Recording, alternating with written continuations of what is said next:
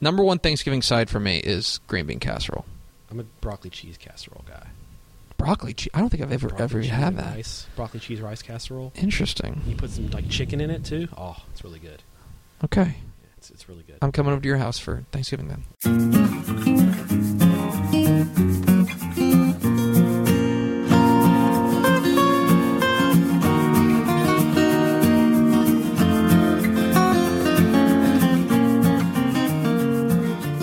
Tep and Step, your premium Texas high school football podcast from your friends, your amigos, your homies at Dave Campbell's Texas Football and TexasFootball.com.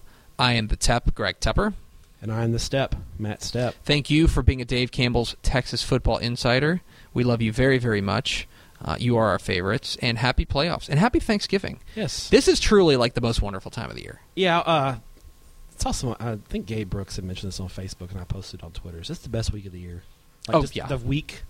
Yes. Because like, like I went to work today, and there's, there's really nothing going on at work this week. You know, and Mhm. everybody's out on Wednesday, and you know, you get Thanksgiving on Thursday, and then you just have football all day Friday. It's great. Saturday. It's gonna be. This is an elite week. It's also my birthday week too. Oh, when's your birthday? Sunday. Oh, Yeah, so happy it's, a- It's birthday. an even bigger week for me. This is the this is the Matt Step birthday edition of Tep and Step. That's right. Uh, thank you for being a Dave Campbell's Texas Football Insider. Uh, we are going to certainly give you a little bit of our overreaction to uh, a.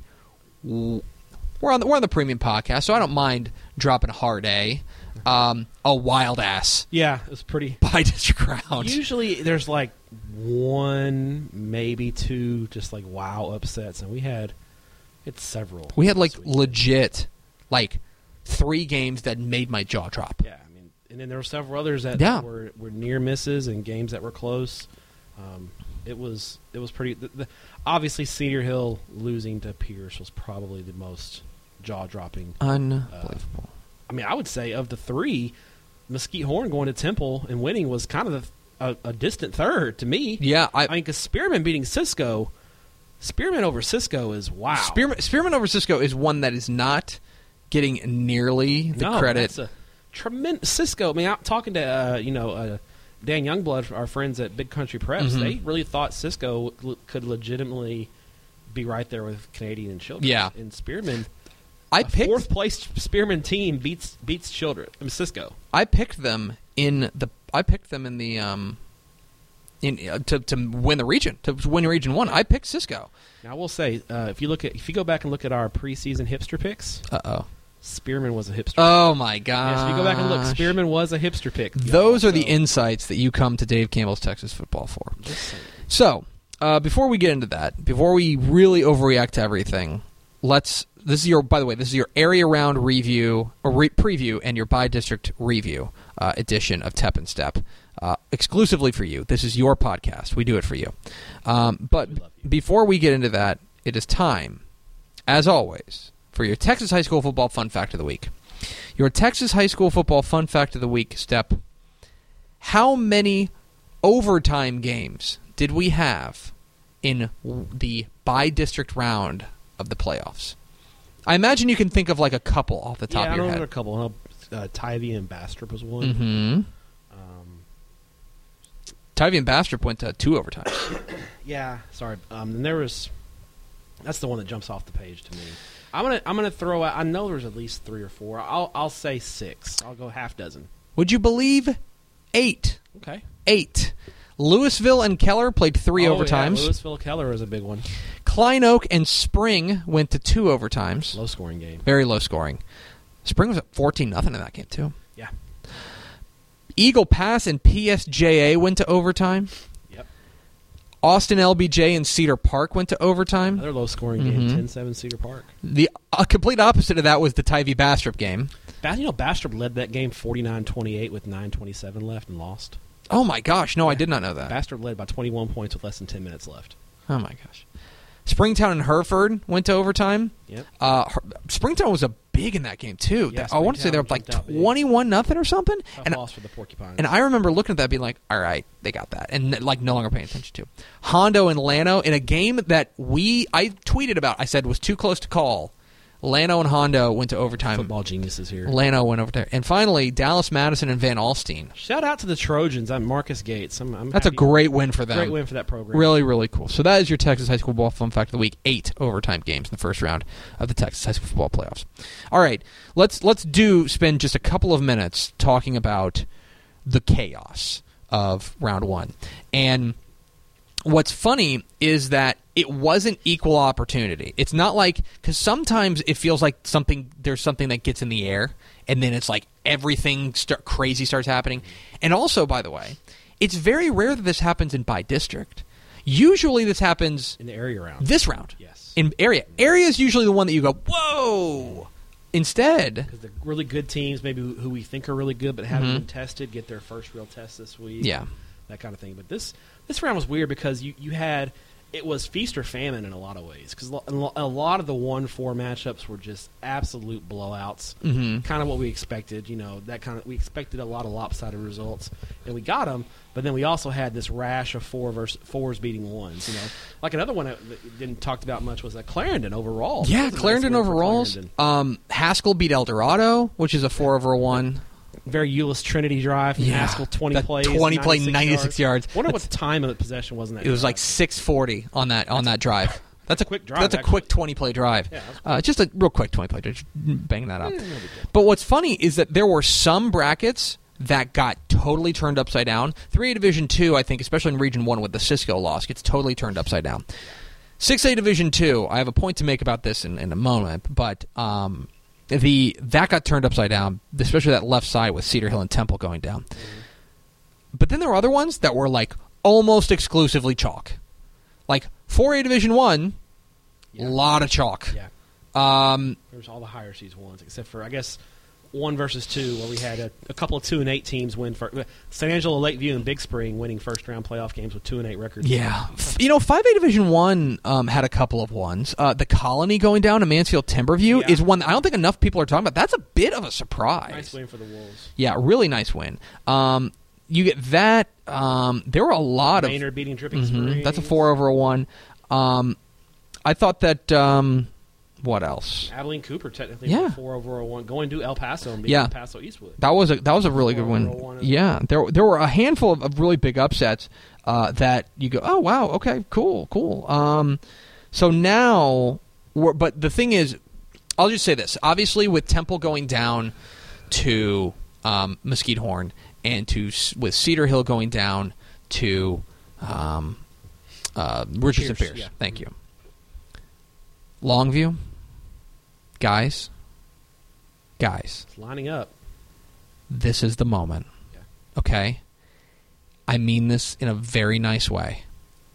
If you don't do it this year, you're you're going to think about it forever. I mean, I hate to be like that, but it's the gonna it- truth, right? It- I'll say something that's a little off color, but they'll take it to their effing grave. It really They- is. It feels that way. it. It is all lining up.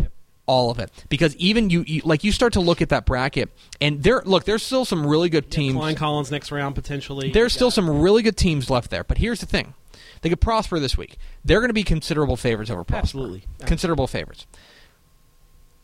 Vandergrift and Collins is a tough game. You only got to play one of them. Yep. Cy Ranch and Westfield are one of them's going to get knocked out. Mhm. You like it's all lining up perfectly. And br- right now, by the way, it's probably lining up that you're going to see Arlington probably, mm-hmm. and they would have to be a favorite to come out of Region One now. And I think Longview would be Longview would be. I think Longview would be a, a favorite and maybe a considerable favorite Yep. over Arlington. absolutely. This is the year. It has to happen for Longview this year, and I hate to put that kind of pressure on them, but that was all I was thinking about. It's like Temple's gone, Cedar Hill's gone. It's Longview. It's got to be Longview. Yeah. They got to get there. Anyway, that was my thought uh, overall. Those are overall. You know, there was- it was it was of course a fun week. We also had like a bunch of near misses. Like Shadow Creek was in the hashtag danger zone. Haltom was in the danger zone. Haltom was in the danger zone. Uh, we had a lot of teams that enter. Steele, Steele was Steele down. was down 17-6. Uh, Childress was down at halftime to Ballinger. Yeah, that's right. Losing to Ballinger at halftime. That was one. So there, there were several. There were a number of that were just like super like near misses that you go, uh oh, got pushed by Barbers Hill. yeah, oh, big time. They got pushed big time. Um, It was a weird. Um, you know what? What? Let me ask you. What do you make of Westlake and and and Schertz Clemens? That wasn't Westlake, 28 yeah. 14 It's not a terrible Clemens team, but oh, that's a team. Honestly, you should take care of business. Yeah, I mean, uh, I don't, I don't, I can't think who Westlake has this week. Westlake's got. I can pull this up. Oh, they have Brennan.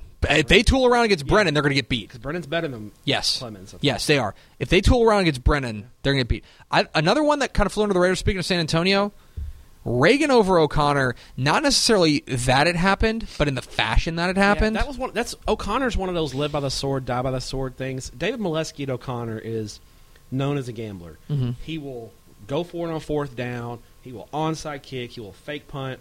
He's known as a gambler, and a lot of times it keeps him in games, and they win games they probably shouldn't win. And it kind of backfired on them, where they I think they they went for it on fourth down three straight times Mhm. and failed on all three times and got down twenty four nothing against Reagan and just dug themselves too big of a hole. So Yeah. it's kind of one of those things: you live by the sword, you die by the sword. No, yeah, it's it, it was a it was a wild, wild first week uh, of the Texas high school football playoffs. Ready for more?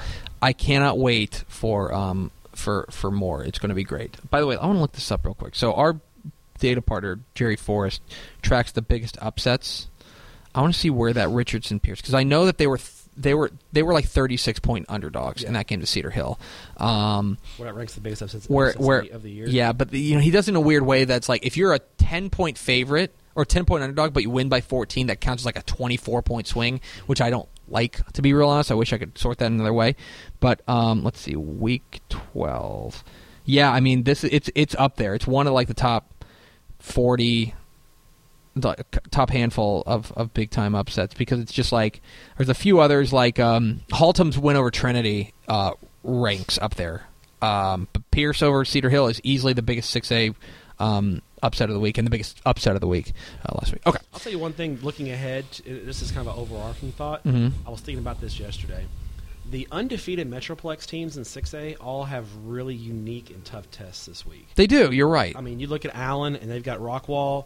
Haltom, I think, has got a r- really tough test against Midland Lee. Arlington's playing a red hot Tascosa team. Yeah. Um, Southlake Carroll's got DeSoto. So there's a lot of the uh, the undefeated teams in the Metroplex have some uh, really intriguing tests this week that, that I think will be interesting to see if they can pass them. It'll be a lot of fun. I'm excited about this. Let's get to our draft. If this is your first podcast with us, welcome. Um, the way we do this is that Step and I go back and forth picking games uh, to which ones we have to pick or which ones we would, we are most interested in.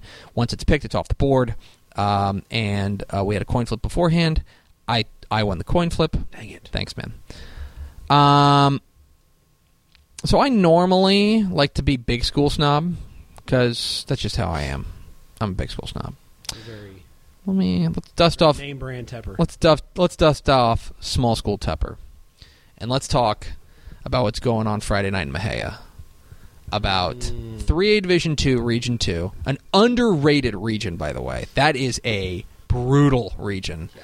Two big games this one. I'm really interested in Clifton and Holliday too, Yeah. but Buffalo hanging out. out Buffalo just chilling. They got probably the better draw, the best draw of that. this week for sure. They're they're on well, they're on the side of the bracket you probably want to be on. But in any case, it's Lexington, it's Gunter, it's a three A Division two regional or area round matchup in Mexia, six o'clock, and I mean this is going to be a banger, guys. This is this is so much fun, and to me, this game comes down to what happens when the Lexington offensive machine runs into one of the best defenses in the state. Because Gunter's defense is stupid. it's really good. It's stupid. They fly around and it is is They turn re- you over. They they, make plays. they do everything well. Yeah. They they are Wait, uh, Dylan Jance is back. Is he back? He had an interception return for a touchdown and a punt return for a touchdown last week. Did he really? Yes, he did. I might need to record re-record some of my picks because I thought I, I didn't, he didn't have it. They must not have updated MaxPreps because the stats. Well, crap! I need to reach out to Max. Sorry, Greg. Oh, dang it! Uh, so he's back. But, but that's a. I mean, but he's just one guy on that defense. But that's, But- there's lots of playmakers on that Gunter defense. But Dylan Jance is uh, Dylan Jance is the quarterback of both sides of the ball. He's he's their go-to guy. He's their he's the he's the superstar for them. Um, what happens when Lexington's big time offense, which we knew they were going to be able to run the ball with Speedy Cooper, but the addition of Sheldon Springer, this freshman quarterback. He's been such a revelation for Lexington, and he's given them that extra edge that um, I think that's I think it's going to be fantastic. I'm really excited about that. The other side's interesting too. Lexington's defense is good, and they're especially good. Honestly, like the place that they are pretty good is, is stopping the run. Their front seven's pretty solid. Aaron Allard, their linebacker, it's pretty good. You know what Gunter's going to do. They're going to run that kind of pistol option offense type thing. Um, it's going to be great, and I'm really, really excited to see what happens when these when when these two go at it. The computer has this a two point game in favor of uh, Gunter. Um, I think having uh, if if Dylan Jance is back, uh, that's huge. That's huge. Yeah, I mean, because he's Dylan Jance is, is a Division One football player. Oh, for sure. At this level, that's just uh, That's a that's a game changer. Yeah, so- um, yeah. If that is if that's the case, I then, think the key for Gunter in this one is, is obviously that they do they do run the ball very well, but Gunter has shown this year they can throw the ball well. Mhm. They won the state seven on seven championship. Ethan Everson at quarterback gives them a different dimension offensively. When you over overcommit to stopping that offense that, that running game, they can hit you over the top of the passing game. I Yeah. that's really what makes Gunter um, really elite this year is the ability in the passing game. Yeah, I think I think They, so too. they struggled last year throwing the football. I mean, we Yes. saw it against in the state championship game against that Newton defense when they had to throw it. They really struggled. This year, that they throw the ball much better. Yeah. Uh, that is, I'm really excited about that, about, about Lexington and Gunter. I think there is a fair argument. If you want to tell me that the winner of this game plays for a title, I'd listen to it. Absolutely, I Um, think the winner of this game is is is They're the favorite, they're probably going to make the regional title game for sure. for sure. They're the favorite out of Region Two, I would say. Clifton, Clifton's hanging around, Yeah. but they'd be at no worse than co-favorite to come out of that region. Region Two is better than Region One, and um, because who's well, I think so. And well, let's put, let's put it this way: let's just say it's Canadian and Gunter. The advantage goes to Gunter. yeah, I mean, Gunters. they've proven had it. Their number last. They've had their number. So I'm going to go. I, I really like Lexington and Gunter. That's my number one pick. What's your number one pick, All right. I'm going to go play off. I'm going to go big school down all the way down to small school. So I'm going to start in Class 6A. Uh, and the 6A game that I'm most intrigued by is the one that's closest to us. hmm Uh, undefeated number one Allen taking on Rockwall Friday six o'clock at Williams Stadium in Garland. Everything about this game intrigues me, f- starting with the location of this game. Yeah. Uh, it's Williams Stadium's a, a fine facility, but it only seats ten thousand. It is going to be an absolute hot ticket to get to this game. It will be a complete sellout, no question about it. Two really good fan bases that are going to fill the place up. Um, both head coaches have ties to Garland ISD and Homer Johnson at Garland High School. Mhm. They've both been around, as, been there as assistants. Um, these two programs, they haven't played a lot, but they're familiar with each other just because of proximity. Um, and I'm really fascinated to see the chess match and, and what wrinkles that Rodney Webb at Rockwall is going to throw at the Allen Eagles, who are Goliath. They are the big bad wolf. Mhm. They are everything. They're they are they are this everything about Allen. They're bigger. They're they're better. They've won so many games. They're just this big bad monster. And you got Rockwall coming in. Had been a good team recently, but hasn't has, hasn't really had that breakthrough type Mhm. win. I guarantee you Rodney Webb is going to have a ton of wrinkles for this game. Um, because I think they're going to need it. They're going to have to because I, I don't think they can physically match up with Allen. No. Allen, especially in the trenches, is going to be dominant. But what Rockwall does have is they have an elite quarterback. They have an elite playmaker on offense. They're really good on special teams. If they could steal a few possessions against Allen and get this game into a shootout, Mhm. I think they've got a shot to keep it at least competitive, which we have not seen all year from Allen. We have not, for all the things that we have seen Allen, pl- all the pl- teams we've seen Allen play. I don't think they've played a team with an elite offense. Mesquite Horn in the early going in the opener was still finding their way. Yes, Plano East is probably the closest. I would, but they were a defensive team. That's a team that plays defense. They had first. some offensive playmakers, but their level of execution consistently just wasn't there. Yeah, They they Plano East would hit you with, the, with a, a sensational big play, Mhm. and then they'd have three straight three and out possessions. yeah. Um, Rockwall consistently has moved the football against every team they've played this year. Not only do they have the elite playmaker in Jaxon Smith uh, Njigba, the Ohio State commit, but they've got an elite trigger man Mhm. quarterback in Jacob Clark, the Minnesota commit. yeah. The one concern that I have about Rockwall's offense is, is the lack of a consistent running game. hmm Uh, I think you do need that to keep the Allen defense honest because I think what's going to happen in this game is the Allen pass rush. They're just going to pin their ears back and just try to get after Jacob Clark hmm because Rockwall does not run the football uh, particularly well. Yeah, that's going to be the that's going to be the key. Is that they've got to find some semblance of balance if they want to win this game. Um, I think it's a fascinating matchup. I'm really really excited about it, um, and I think that I think you're right. I think like all we want to do is see Allen take different kinds of punches because they've played a game. They played a team with a great defense, right? And they've beaten them. They smothered them. I don't think they've played a team with an elite offense. Rockwall is an elite Yes, offense. absolutely. I, and, and Rockwall's going to have to, I think, steal possessions because Yes. I don't think their defense can stop. No, I don't think they can either. Offense. They've got. They're going to have to recover onside kicks. They're going to have to go for fake punts. I mean, they're, they're going to throw.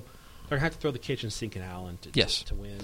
And then you know we'll see what happens in the fourth quarter. If it's a ball game in the fourth quarter, we're we're going to I think get finally get our our look at Allen to see how they handle being you know being in a ball game for four quarters. I agree. Not been all year. excellent, excellent pick down there. All right.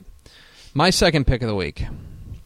Let's go to, let me pull up texasfootball.com slash playoffs, where we've got everything you need for the Texas. High School football playoffs. I'm, I'm going to go there and I'm going to I'm going to I'm going to tell you why the noon game on Friday at NRG Stadium is uh, needs to be on your list. Uh, Huntsville and Manvel. Girl, Max Thompson's going to be there for that game. Um, yeah, and Max Love surprise hugs. Um, Huntsville and Manvel is so interesting to me for a bunch of reasons. I think if this was, I think if you take away last week, I'm super interested in this game just because of the stylistic matchup. That Huntsville is a bruising defensive team. They're, they're brutal defense. They- They're really good defense. They are excellent defensively. That they seem to be that kind of team that can take away the thing that you do best. Whatever you do best, they're going to focus on that and they're going to make you do something else. Um, their defense is incredible. Their offense is good, not amazing. It's good. They don't they don't need it to be great. no, their offense is there to not turn the ball over. Exactly. and score about twenty-seven. Twenty seven points exactly. This is the, Huntsville feels like they can get twenty-eight. They're, they're, they can win any game. Yeah. So then you've got Manvel, and Manvel is a team that look they've got big play offense. Uh, it look, I mean, Great it- running game this year. Great running game. They look in a lot of ways. You, you shift the run pass split a little bit this year, but like essentially they, they look a lot like they did last year. Yeah. They really do, which is a credit to Kevin Hall and what he's done to be to be able to continue that. That when you reload like that, that's a very young team. a very young team, but they have been great. So, so there, there's that. Just take that and, and, and put that, you know, and, and, and that alone would make this interesting. What makes this super intriguing is the fact that uh, Manvel played with fire last week. Manvel played Yeah. seriously with fire with a team that in Barbers Hill that can't stop anybody. Yeah. They can't stop anybody, but does have a good offense. And to me, that ma- like if if Manvel's going to need to score 62 points to win a game, they're not gonna last they're you're not scoring 62 against Huntsville. No. I'll tell you that much. And that's why I think this is a stylistic nightmare for Manvel. Yeah. Really and truly. I start looking at this and I go, I think Huntsville's going to win. Like I think that that defense is going to be able to pin their ears back. They're going to be able to get to, to to stop the run. If they stop the run, which is you know again the thing you do best, Manvel runs the ball best. I think they're going to load up, stop the run. They're going to make the they're going to make the passing game beat up. Absolutely, that's that's the plan. And you know what's what struck me about Manvel this year is defensively they're just not.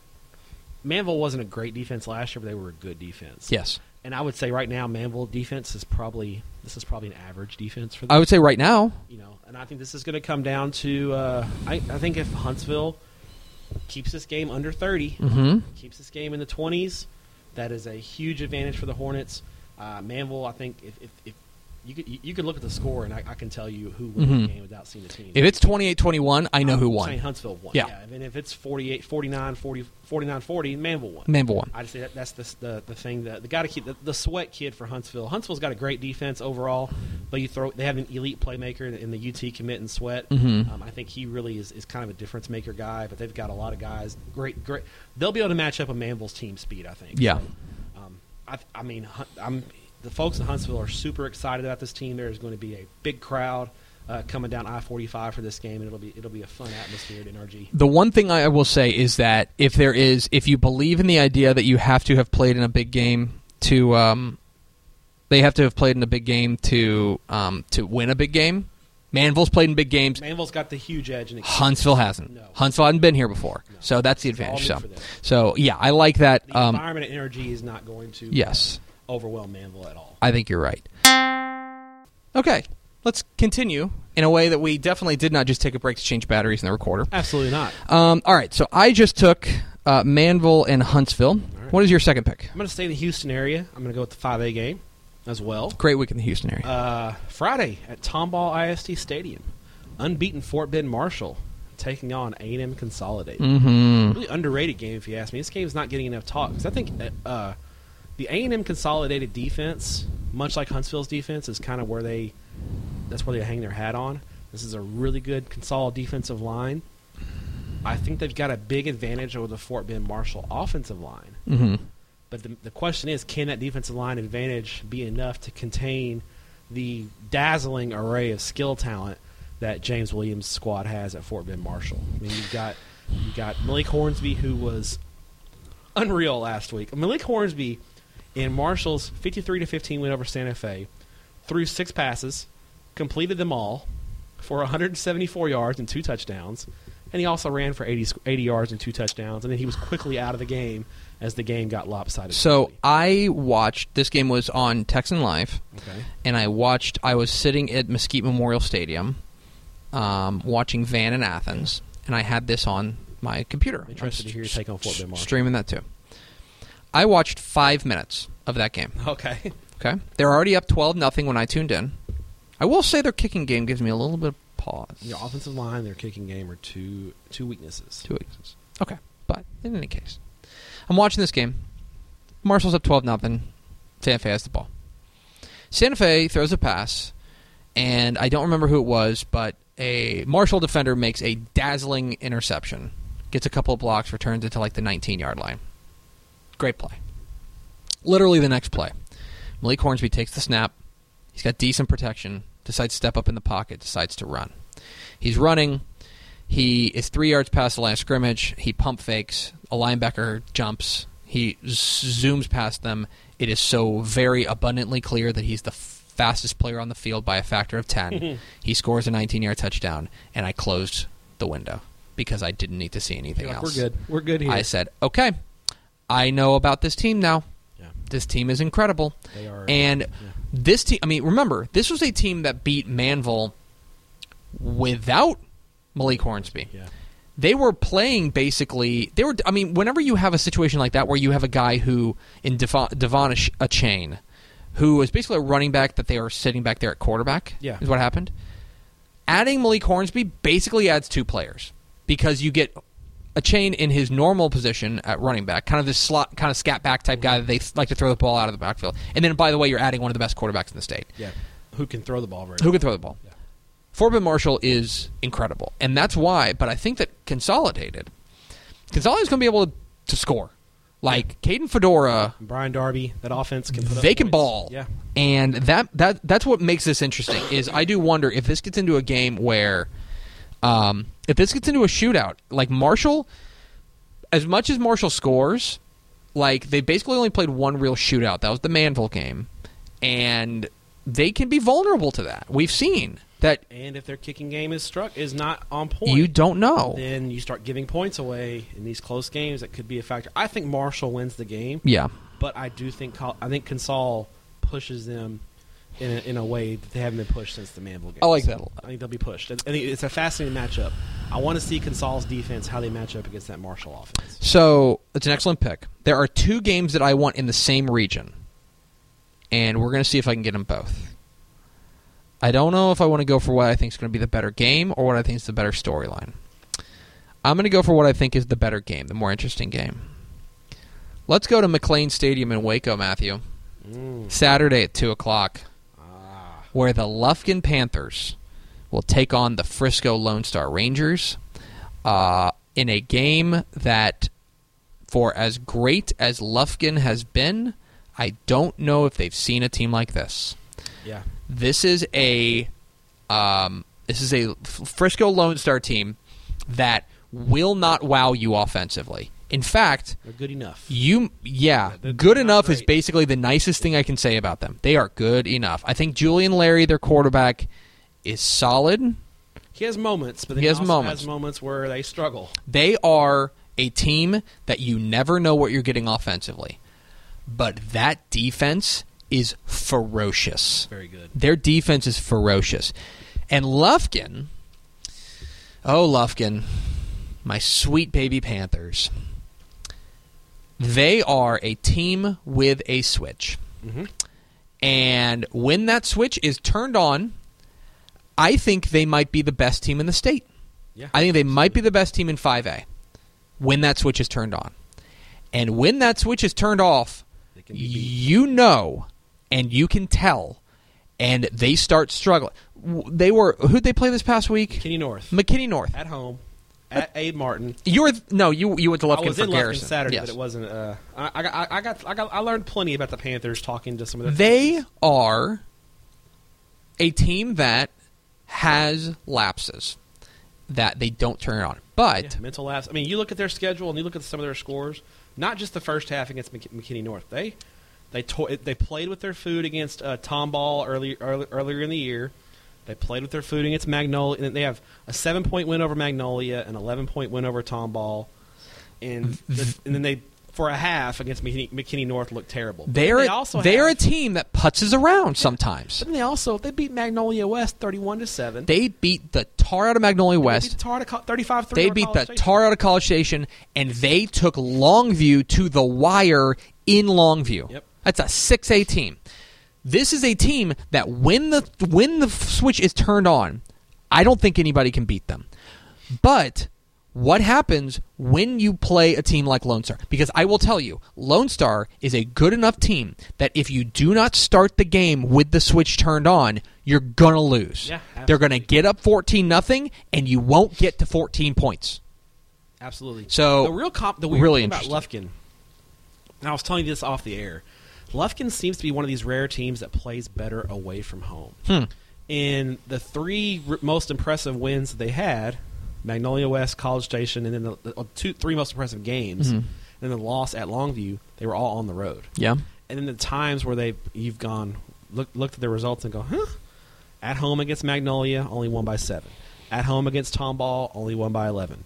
At home against McKinney North, and for a half, looked like this was going to be a, a shootout. Mhm. They, they, they credit to Lufkin in the second half. They outscored North, I think twenty-eight to nothing, put the game away and did what they had to do. But I wonder if going on the road, playing this in Waco at McLane Stadium, will be good for Lufkin, and if we see one of those flip switch turned on Yeah. games. they're, they're gonna, it's going to need to be on this game. It will be. Lone Star's good enough to beat them. Now, here- North, I don't think is good enough to beat them. No, here's the yeah. Lone Lone Star Star, is. Here's the thing. Thirty-five. If if if if Lufkin gets to thirty, they win. If Lufkin gets to thirty, they win. Lone in that offense. Lone Star does not have the firepower to outgun them, but And Lufkin's defense is really good. Lufkin's When they're- when defense- they're dialed in. yes. So- Again, it, it's a team. Again, it's a whole thing that when this team is locked in, I'm not sure anybody's beating them. Yeah. But that's a huge game. Lufkin and Lone Star going on. Um, that's two o'clock Saturday in Waco. What's your third pick? Greg, I would like to interest you in a game Hmm. that is being played at a stadium that has not hosted a varsity football game all year. A game that has not hosted a It's not a varsity football stadium. game. It's not a It's college stadium. stadium. May I interest you in Kennedale versus Paris at Ron Poe Stadium in McKinney? Oh, really? Yes. So, so for those of you who don't know, McKinney opened up a palace this year of a stadium, Mm-hmm. um, and it, it was used uh, for all of the McKinney ISD home games this year. Mm-hmm. While the old stadium, which is a very nice old stadium, Ron Poe Stadium, uh, was not used for any varsity football games this year. That is bizarre. But McKinney's new stadium is not hosting any high school playoff games this year because they are hosting the Division II NCAA championship this year. Mhm. Uh, so they decided to, in order to make sure everything works right with the NCAA, the stadium's still fairly new, get all the kinks worked out beforehand. So no high school games. So Kennedale and Paris decided, hey, McKinney looks like a pretty good location. Let's just play at the old place, Mhm. which has a nice press box, nice locker rooms. It's a nice stadium. So Kennedale and Paris will play Friday night at Ron Poe Stadium in McKinney in a game that I think is really intriguing because of the of the styles. This is this is almost looking in the mirror type game. Mm-hmm. Both of these teams run the wing T. They have super good athletes at the skill positions. Mm-hmm. They're super fast and super physical on the defensive side of the ball. I think it's just a matter of which team is literally going to out physical the other team. My gut tells me, and I've been high on this team all year. I think Paris wins this game. I Really? think the Paris defense has been really, really good this year. That is, and Kennedale's defense, I think, has been a little shaky at times, especially against good offenses. And I think the Paris, Paris has got a lot of weapons. They don't just Dorian Williams is the main running back. They rotate five or six backs in there. I think Paris is going defense is going to be keyed on DJ Curvin. They're going to try to slow him down and force Kennedale to throw the ball. And I think Paris has the athletes in the secondary to get it done. Don't disagree with you. Here's what I worry about. What I worry about with Paris is that Kennedale has the kind of offense that you have to be very disciplined to stop. Absolutely. And Paris has not been the world's most disciplined team this No, year. That is the biggest concern about Paris is they they have lapses, mental lapses, and they even even in their I think the most impressive loss of the year was the Argyle Yes. game. Paris went to Argyle, turned the ball over seven times, had 17 penalties, and lost to Argyle by eight. One think possession about game, that. yeah. That's hard to do. So that just shows you how good Paris can be if they ever play a clean game. And I think they did play one clean game against Celina, and they absolutely destroyed Celina. Mhm. So they're capable, but is are they consistent enough? Kennedale's definitely more consistent. I think Paris is a little more talented. So I'm really intrigued to see how this game turns out because I think Paris. This is gonna be kind of crazy. If Paris gets past Kennedale and plays La Vega next week and plays a clean game against La Vega, they can they can play with La Vega. Yeah. there's not many teams you can say that about in 4A. Right. Paris is one of those teams. Interesting. So- but the question with Paris is, is can they be consistent? I like it. I like it. So here, here's where I'm at right now because I'm in a weird spot. Okay, because I feel like there's a bunch more games I want to take, but I've only got two more picks, and I need to be really smart about one of your this. games, I need to be really smart about this, but I also here's the other thing. So I've got two 5A games. Two 5A, yeah, two 5A games. I want at least one more 5A game. I've got a 3A game, and I don't want to be big I don't want to be big school butthead. I want to have a I want to have a small school game. So let's go Did I take a game from them last week? Maybe I did, but I don't care. Two o'clock Friday at Mer- M- Meredith Memorial Stadium in beautiful Mineola, Texas Oh yes. where my grandmother's from. Mineola. It is Jefferson taking on Malakoff. Two o'clock Friday, a nice little matinee there out east. I, I'm taking another another. I'm a three. I'm exclusively a three A and five A guy. Forget six A. I'm out on six A. Uh, I want these two teams. So Jefferson and Malakoff is really interesting. Speed, speed, speed, speed, speed, speed, Oh, speed, speed, speed, speed, speed, East speed, Texas, speed. Everyone's going to run. Everyone's going to run. If you haven't seen Jefferson, um, they are a bona fide 3A Division One title contender. I think. TQ Jackson, their star receiver, they've got this little tiny T90 fits in your pocket running back named D Black, who is awesome and took over the game I saw in their opener against Pittsburgh. Which, by the way, you talk about a win that has aged well. They went, They went Pittsburgh. to Pittsburgh in the opener and kind of beat the brakes off. Yeah, them. it wasn't close. I mean, they and they they they dominated that game. That's a game that's that's um, that's aged well. Jefferson's got tons of talent. On the other side, Malakoff is a team that I think is rounding into form. Andreas Garrett, their running back, has been great. They have a number of weapons. They exploded offensively last week, and if they do that, they've got a shot. They are. This could be a home run hitting contest.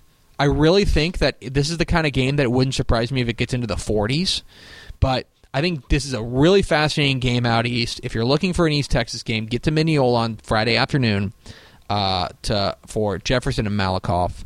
Um, One thing that worries me about Malakoff is when they've played good teams. yeah, The, the, the Kemp game. Yeah. Right, right at the end of the regular season, they lost that game, and I just wonder, you know, I think Jefferson's a better team than Kemp. I think so, too. About Malakoff against elite competition this year. The other, th- but the, here's the thing though, Jefferson ain't been here before. You know what I mean?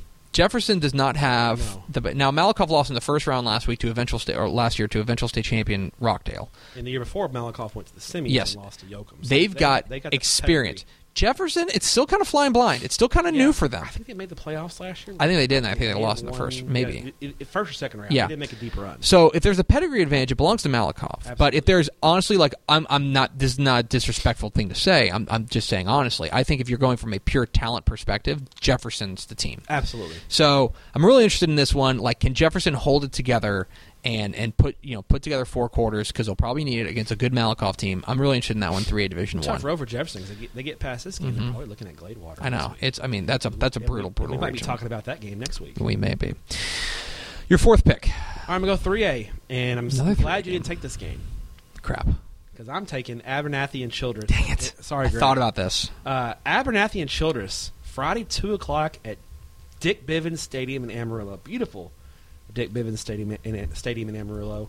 Uh, the Abernathy An- Antelopes are about as hot as anyone in the state right now. Mhm. I mean, they had the one loss to Wellington uh, earlier earlier in the year. Their quarterback Bryson Daly didn't play in that game. That offense, that as physical as any out, out West Texas, and they've got an elite playmaker in Bryson Daly. They, they, they, they rolled last week against Anthony. Had you know Unsurprisingly. Anthony was out outmatched, and you know Abernathy did what did what you do to outmatch teams, winning sixty eight to twenty one. Um, they're going to get tested this week. Childress is a really really good team. Childress is my pick to get to the state title game. Yeah. And I'll tell you, Greg, for a half, I was really worried. Yeah. They were down. Ball- and don't get me wrong, Ballinger's solid. Mhm. They finished seven and three, they, but they were third place in that district behind Cisco and Merkel. Hmm. This is not a, a world-beating Ballinger team. No. It's a good Ballinger team, but not a world beater. and for a half, Childress struggled. They were down nine to seven. Now, credit to the Bobcats, they outscored Childress thirty-five to seven in the second half, and pulled away to win forty-two to sixteen. hmm But since that Canadian law, since that Canadian loss, Childress hasn't played great. No. They now I will say I'm a li- I feel a little bit better about their 10 point win over Spearman late in the regular season because Spearman after what they did to Cisco, but I need to see that that elite Childress team that I saw because I think at this point Childress if they continue to play like this, they might get beat this week by Aber- Abernathy is good enough. Abernathy Abernathy's absolutely good enough to beat Yeah. him. Now- Now, if they come if they come out and they tool around, it's over. Yes, Luke Luke Latimer had had another huge game, five total touchdowns, 307 yards. But I think the supporting cast for Childress is going to have to step up a little bit more this week because Latimer cannot get it done by himself. I think he's going to need a little help. That defense um, is going to need Isaiah uh, Isaiah Darter, Stephon Harris. That defense is going to need to step up because they're going to have to keep Daly in check because I think Daly is good enough with his ability in that in that physical offense to, to really test Childress. So Yeah. I think we're. I think this is a crossroads week for Childress. hmm I think they're either going to lose. I, I think it's one one of two extremes here. hmm I think they're either going to lose or they're going to they're going to put the foot on the gas and blow Abernathy away and be like, okay, Childress is back. I, I don't think we're going to see any kind of middle ground here. I think Mhm. it's, one, it's a crossroads week for Childress. So I agree. interested to see how it works out. I agree. Okay. Crap. Man, Sorry, it's such a good week. It's such a good week because I'll tell. Let me tell you what I'm not taking, and by not taking it, I'll tell you like I'll tell you like that's me getting other picks. I'm not taking North Shore and Dickinson, even though Dickinson impressed the heck out of me last week, and I think they win. and I think they could. North Shore's been great, and North Shore's given me no reason to doubt that they're getting to a title game. This is their biggest test since Katy. I think you're right. This is a huge game. I'm not taking that. This is again my way of taking other games. Um, I'm not taking. Dang it! Not taking a lot of games, but like I'm not taking Hutto and Angleton. But Hutto and Angleton's super interesting too because I think, I think Angleton's got the got the horses to that that if Hutto wants to get in a shootout, Angleton's one of those few teams that has the weapons that can match him score for score. No, instead, I'm going to stay and I'm going to pick a, a game in the same dang region that I've already picked a game.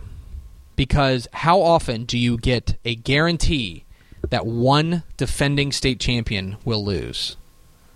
Let's go to where is this game? Um, let's go to uh, God, back to McLane Stadium, aren't you? is it? Is that McLane Stadium? Yes. No, I'm going to Waco. Oh, it's at Waco ISD. But it's at Waco ISD, down the road. Spend the day in spend the day in Waco. Good day in Waco. Two o'clock Saturday, same time as Lufkin Lo- Lone Star. The undefeated Highland Park Scots will take on the defending 5A Division two state champion College Station Cougars in a champion versus champion match. Um, that is really intriguing for a number of reasons. I think College Station going to Poteet, and the game got hairy late because Poteet scored with like a minute left to close it to within a touchdown, or like Yeah. close within a score. That game was not as close as it as it as it ended, as as the score ran. for the second and third quarter. It was close in the first quarter. Mhm. Second and third quarter, College Station dominated. They owned that game. Yeah. And then the fourth quarter got a little bit hairy, but they ended up pulling out a win on the road. That is super impressive.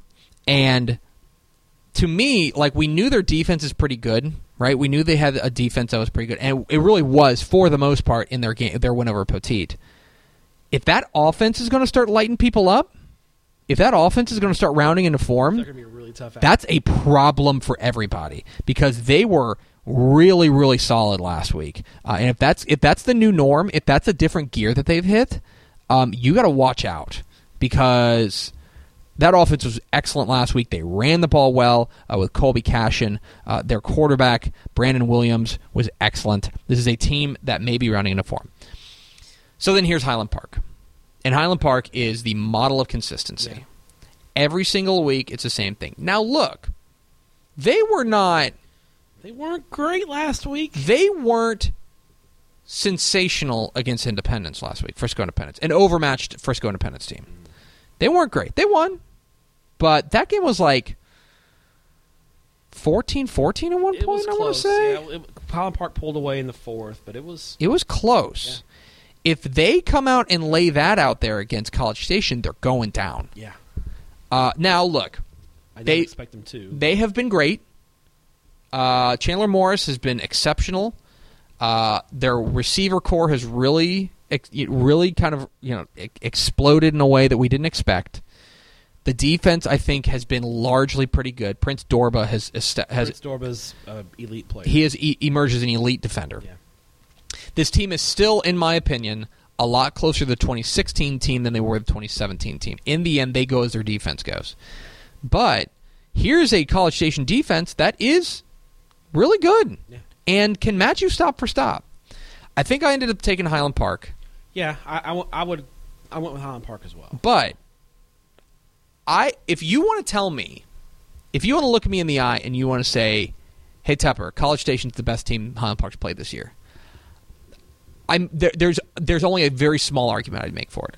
Lone Stars maybe in that mix. Rockwall. Rockwall's in that mix. Other than that, Other than that, I mean, this is and th- by the way, those games were both close. those goes were super close. could have gone either way. They can be, and so this is certainly a game to keep an eye on. We will lose our second state champion this week, guaranteed. After Rockdale lost last week, we will lose our second state champion. Uh, this is a really interesting game. That, um, again, what makes this interesting is that in a lot of ways you would look back at this and say, okay, well, styles make fights, and, and if, if if College Station's got that defense, then if Highland Park's going to start scoring at, at a high rate, then it's over, right? Well, if this College Station offense is starting to hit its stride, watch Yeah. Out. I'm really interested in this one, and I think I, I don't have I this is one of those games I don't have a feel for. I really don't. That you could tell me that Highland Park went out there and smoked them, and I'd be like, oh yeah, I could see that coming. Or you could tell me that College Station came out won a game like 38-14. I'd be like, oh yeah, okay, I I believe think the it. way College Station won last week really kind of threw this game into it. Exactly. That's exactly what's gonna happen now. Otherwise, I mean, if if last week didn't happen, I would have said Highland Park probably comfortably. But this makes it really interesting. Both both those by district mat, uh, uh, results make this really interesting. So that's my fifth pick, Highland Park College Station. And finally, what's your final pick? Send me down to Class 2A Mm. for a really interesting Division Two game. Um, that I don't think it's getting much pub. I think it's really a really intriguing matchup. You, you might be going where I think you're going. Munster and Love. Yes, sir. Yes. I'll tell you what, Munster's the favorite in this game. Uh-huh. But man, if you discount Lovelady at your own peril, Mhm. this is a team dropping down from Division One that went three deep last year that is playoff tested. They are not going to be intimidated by Lovelady's gone against Refugio, Mart. They've gone against big time teams in Class 2A. So Munster being the defending state champs is not going to phase Lovelady in the least. No. Um, they got a lot of speed. They play physical. They're they're going to be a tough matchup for Munster. This Munster Munster's been very good, but they haven't been tested in a while. They, they, they I well, Windthorst. They, they got the Mhm. extra game against Windthorst at the end of the That's a season. weird. That's a weird game, though. I feel like you can't really judge a ton by that because that did come was out. really weak. Yeah. it was, it was a bad district. Their district Mhm. was awful. So I'll be inter- interested to see how Munster handles a team. The first because this is really the first time that they've been tested that they're going to be tested like this, probably since their loss to Childress. hmm So I'm super intrigued. I'll, I'll be keeping a close eye on this game because I think I think I'm putting this. I, I'm picking Munster to win, but I'm putting you on an upset alert. I like that. That's an excellent pick. And again, another game that I have my eye on that I almost took, and I'm glad that it got selected. So, um, I think you're right. I think this has a chance to be a real low scoring slugfest. I think this has a chance to finish 17 13. Yeah, and then it's a matter of which which offense can break a couple of big Yeah. plays. And I. Lovelady's got some big. play Lovely's got some dudes. So- They got some dudes. So that's our draft. I took Gunter, Lexington, Huntsville, Manvel, Lufkin, Lone Star, Jefferson, Malakoff, and Highland Park College Station because I'm exclusively 5A, 3A guy. Uh, Step took Allen Rockwall, and Marshall, A&M Consolidated, Kennedale, Paris, Abernathy, Childress, and Munster Lovelady because that dude is a man of the people and took one in each 11 man right. classification. I. I just, I just, I don't know. I'm a butthead. Uh, so this will probably be our last week of hipster games. I would say after Yeah. after this week, there's really no other hipster games. And even this week, it's really you're like hey, This week's like, oh, okay. Um, I'll let you go first because I kind of think you're going to take mine, and if you take mine, I'll find another one. So, All right, uh, I'm going down to Class 4A for my hipster game. Dang Am I taking your? dang that it, it's already, already, already right. bad start. Division two? Uh Oh, oh. Division one. I'm sorry, Division one. Oh, okay, no, Division one, Region four. nope. A rematch. Oh, La Vernia and Lampasas. hmm. A rematch of a game that La- Lavernia had to come back in, and win, uh, 52 to 50 in overtime earlier earlier in the year. hmm Um, this Lampasas team is in- intriguing me. They're seven and four, but they're playing really well. They gave Liberty Hill their toughest game in district la- uh, during the district play. I mean, they, lost to Liberty Hill fifty-five to twenty-seven. But considering how Liberty Hill's been playing, Correct. to twenty-seven is not terrible. Yeah. Um, this is a young Lampasas team that's really starting to find their footing.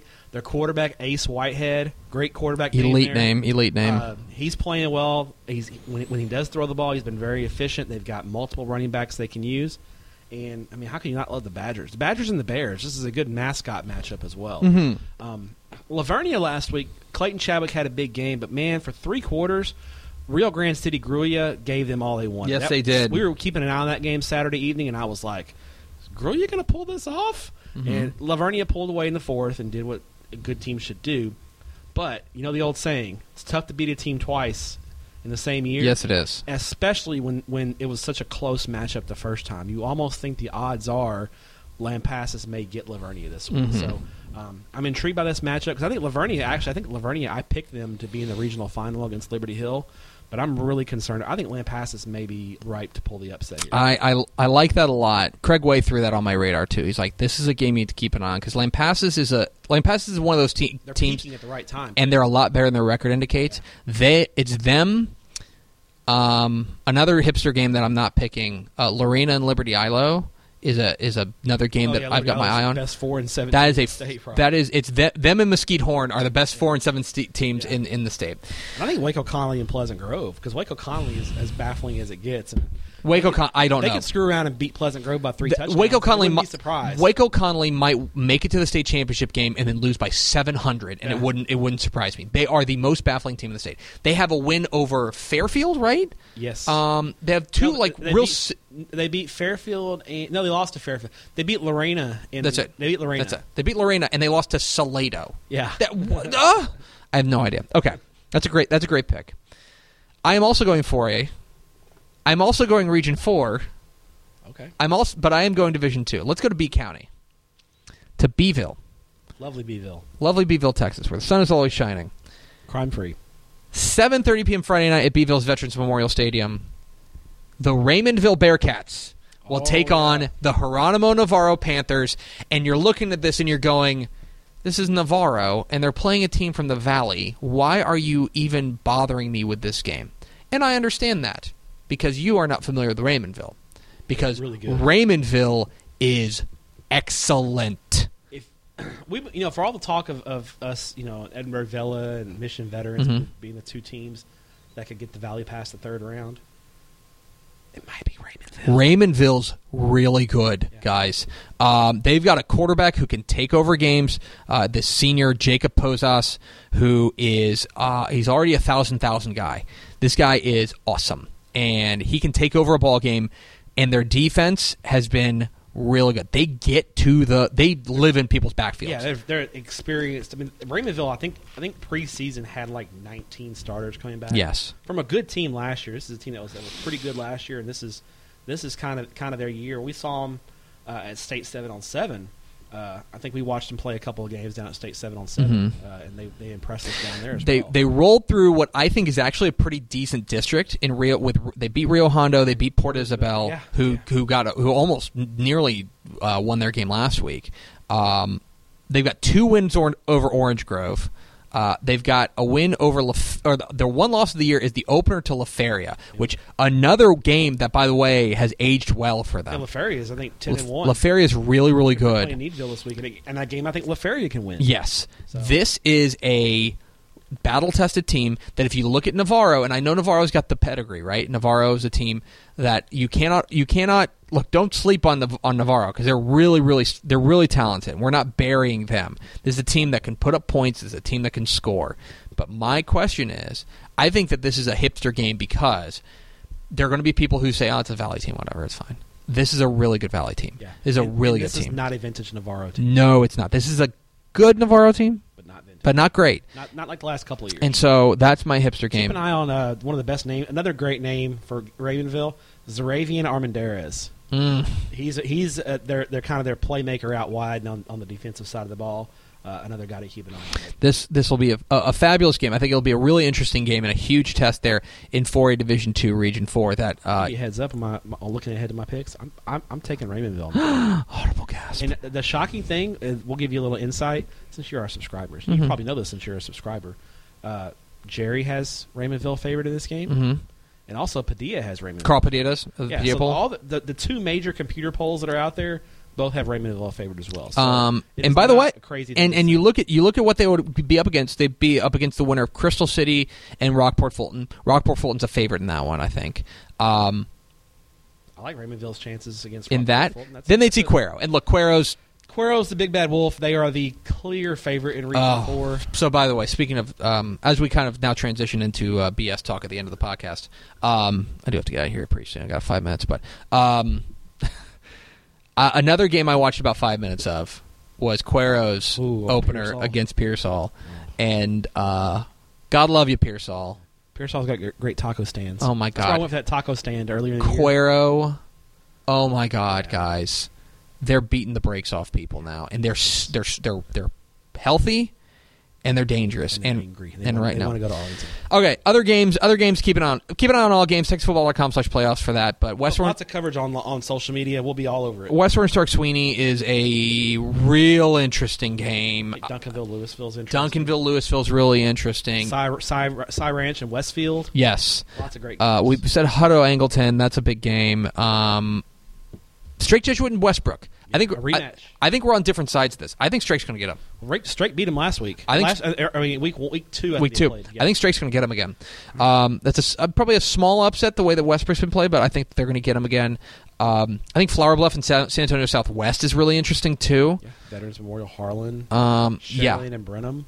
It's a good, interesting game. it is. It is a really good week. uh, New Deal Stamford guys. It's playoffs. I mean, every game's great. Do you need to know where I'm going to be this week? Of course, we, uh, of course I do. Let's wrap it up. get to get with outta here? Yeah. Uh, so sadly, no no Thanksgiving. There's a six man th- Thanksgiving game. Yeah, I- I won't Strawn hosts. So God, God love Walnut Springs. Um, Walnut Springs um, is playing Strawn, and Strawn is probably the best six man team in the state. And Strawn, uh, they that Walnut Springs does what you do when you're big underdogs. They flip for home and home, but now they lost. And they have to go to Strawn, and Strawn's like, "Let's play Thanksgiving." Yeah. So if you're not doing anything Thanksgiving night and you're not near you're near Strawn, go out and watch a six man game. I wonder if Mary's will be open on Thanksgiving. Ah, that'd be awesome. but That'd be great. Probably not be. Uh, so Friday, I will be in Abilene on Friday. Hmm? Uh, give our big country friends some love. Uh, fri- uh, Friday morning at 11 a.m. I've got uh, Azle and Lubbock Coronado Interesting game. at Azle was really impressive last won week. ten in a row. They're, they're, they won at beautiful new uh, Wildcat Stadium in Abilene. My Mhm. first time visiting that new stadium. Then uh, Saturday, uh, Friday afternoon at Wildcat Stadium. The next game is uh, Odessa Permian and Arlington Lamar. So they're going to look at Mojo and Lamar. Permian folks are really, really, they're really getting um, kind of salty because the p- play game projections came out and Lamar's like a two point favorite. I think Lamar's a favorite. Sorry, I, I, I'd love to see Permian win just for the story, Mhm. but eh, I think Lamar's, probably really the favorite. good. Yeah. Um, Lamar Lamar took apart San Angelo Central Yeah, last week. close. They dismantled them. Uh, there is a third game at ACU, uh, Graham and Lubbock Estacado, but I will not be at that game. That's a really good game. I'm featuring that in the picks. I will be heading across town Friday night for Decatur and Is Andrews. that Shotwell? Yes, at Shotwell Hmm. Stadium. So never seen Andrews before. Get a good look at Andrews and Decatur. Another big upset last week. That was. upset Dumas. Yeah, they did. That was a four over a one in upset. Oklahoma. in in Weatherford, Oklahoma. Uh, so that's my Friday schedule, and then I will drive back to Fort Worth Friday night, Jesus. sleep for like four and a half hours, Jesus. and then get up early Saturday morning and drive to Houston for a doubleheader at NRG Stadium Saturday afternoon. Uh, the noon game, I believe the noon game is Humble Summer Creek and Clear Lake. Sounds right. And then the four o'clock kickoff is Humble Atascocita and Alief Hastings, who upset Clear Springs. Really interesting. Another upset. Yeah, that the Hastings, Hastings is pretty good. Not bad, yeah. David Martell's got a good good ball. club He's done a there. j- good job. They got a couple. Colin Jackson, the receiver, is really But talented. they got a big test against Atascocita. So, Yeah, they do. Uh, we like Atascocita a lot. It's my first time seeing them. Their one loss of the year is to Katy in a game they probably felt like they should have won. So, uh, really interesting. They were Actually, up in lost that twice. They lost. No, they didn't play North Shore. They're not in the same district anymore. But Um, that's my uh, five like game uh, schedule this weekend. Uh, I've got nothing on Thursday except eating a bunch of food and falling asleep in front of the cow- in front of the Cowboys. Um, Friday, I will actually go to a game. I wasn't going to, but Friday afternoon, I'm going to go because I'll be getting paid for it. Um, I'll be doing sideline reporting on KTXA here in DFW for the Aledo versus Lovejoy game. So With the Bearcats. prepare to be underwhelmed by me. Yeah, Friday night uh, scoreboard. Friday night, I've got football Friday and scoreboard. We go. Um, This the last Friday, or do you have one more Friday after this? one more Friday. We go three weeks deep in the playoffs, and um, and to give everybody an update on my personal life, um, baby is Maybe Scorpion is. baby Scorpion is still due December second. Uh, I'm pretty much on. If you're not being paid, you're at home house arrest. Mm. So I get to go to a football game basically only because uh, I'm being paid for it. Uh, so Well, yeah, Your better half is turbo pregnant. So. she's very pregnant. She's She's extremely extremely pregnant. Um, they they measured the kid. It was like seven pounds, and it's like, oh my Your- gosh, your my wife is your, your lovely wife is a tiny woman. She's a tiny woman, so um, she's she's about to pop. But anyway, th- that's the only thing I'm, I'm on. But then I'm gonna be, be locked in for our friends at Texan Live who are doing yeoman's work to. Oh yeah, you get to watch plenty of games. I'm gonna, I'm gonna be locked in. My my wife's gonna be like, "Can we like hang out now that you're home?" Like, you asked for this. This is what I'm going to do. I'm going to sit in my office and watch like four football games at once because it's the most wonderful time of year. Uh, thank you for being a Dave Campbell's Texas Football Insider. Thank you for listening, Yes. spending part of your day with us. Thanksgiving all of you Happy there. We love Thanksgiving. Eat a bunch. We love you very much. Step, thank you for your courage. Thank you. We'll see you next week on Tep and Step.